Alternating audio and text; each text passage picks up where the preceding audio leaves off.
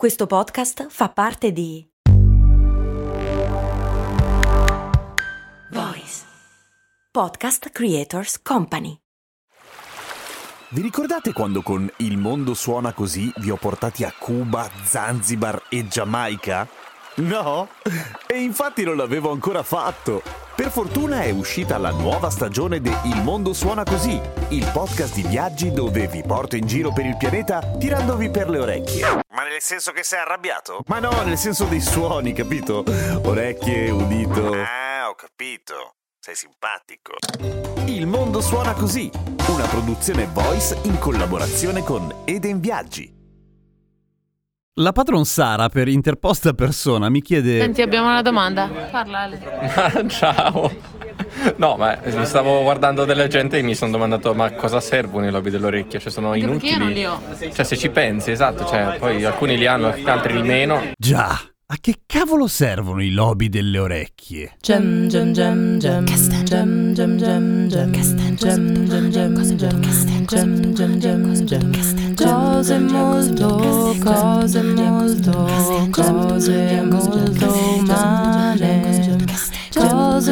molto cose molto cose molto umane Grazie Lucrezia per la nuova sigla fighissima. Io sono Giampiero Kesten, questo è Cose Molto Umane, il podcast che ogni giorno risponde alle vostre curiosità, tipo appunto a che cosa servono i lobi delle orecchie e la risposta potrebbe essere noiosissima se si tiene conto solamente di alcune teorie o più divertenti e articolate se si tengono in mente le altre teorie. Allora la prima, o meglio quella più ovvia, è che non servono una minchia i lobi delle orecchie, che sono una sorta di pezzettino vestigiale assolutamente inutile che è rimasto lì nel processo di evoluzione dell'essere umano, ma non ci piace tanto, allora cerchiamo di elaborare. Sono pieni di terminazioni nervose, ok? Se qualcuno vi lecca il lobo dell'orecchio, come sempre in modo consensuale, perché è giusto specificare, potrebbe essere una cosa molto piacevole, questo appunto perché è una zona estremamente sensibile e questo a sua volta potrebbe avere un suo senso dal punto di vista evolutivo, come ad esempio diceva, che ne so, Desmond Morris, quello che ha scritto La scimmia nuda, libro super fondamentale del 67, in cui appunto lui ipotizza che i tanti escamotage che l'essere umano ha dovuto tirar fuori per quanto riguarda la propria sessualità nel momento in cui ha iniziato a camminare su due gambe e non a quattro zampe, ci potrebbe essere il fatto di incrementare le zone erogene intorno alla faccia, cosa che dovrebbe anche in qualche modo assicurare o comunque promuovere il fatto che ci sia un legame fra i due partner e quindi la monogamia e quindi chi se ne frega perché Desmond era un bigotto? No! Il fatto che una coppia monogamica si prende più cura della prole rispetto a una coppia mordi e fuggi. E questa potrebbe essere una cosa. L'altra, più noiosa, dice semplicemente che i lobi servono per bilanciare un po' la temperatura dei lobi delle orecchie. I padiglioni auricolari sono molto vascolarizzati, ci sono dentro un sacco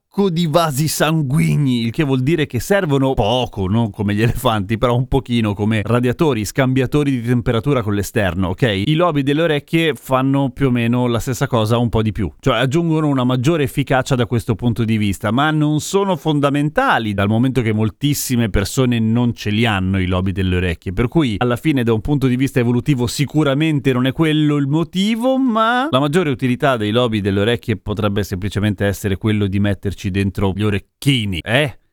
Le espansioni. Pro tip: sui lobi delle orecchie si può creare quello che si chiama segno di Franco, Frank sign, che è una sorta di pieghetta di ruga diagonale che starebbe a indicare o in alcuni casi può essere segno del fatto che c'è uno squilibrio nell'organismo, cioè potrebbe a sua volta essere il segno del fatto che c'è un tipo di diabete in corso o la predisposizione a malattie cardiovascolari. Non andate in paranoia, non andate allo specchio a guardarvi i lobi perché non, non è così che si sgamano le cose e comunque non è un trucchetto che sanno in pochi, è una cosa della medicina per cui insomma se avete un medico se ne sarebbe accorto anche lui. Però è interessante questa cosa, come mai si piega il lobo se qualcosa non va? È una roba di geometria banale, cioè queste sono condizioni che creano un accumulo di un certo tipo di grasso dietro le guancia fondamentalmente, cosa che spinge fuori delle ghiandole, quelle che ti si gonfiano con gli orecchioni per dire, e che quindi piegano il lobo e non solamente in realtà si creano anche delle altre pieghette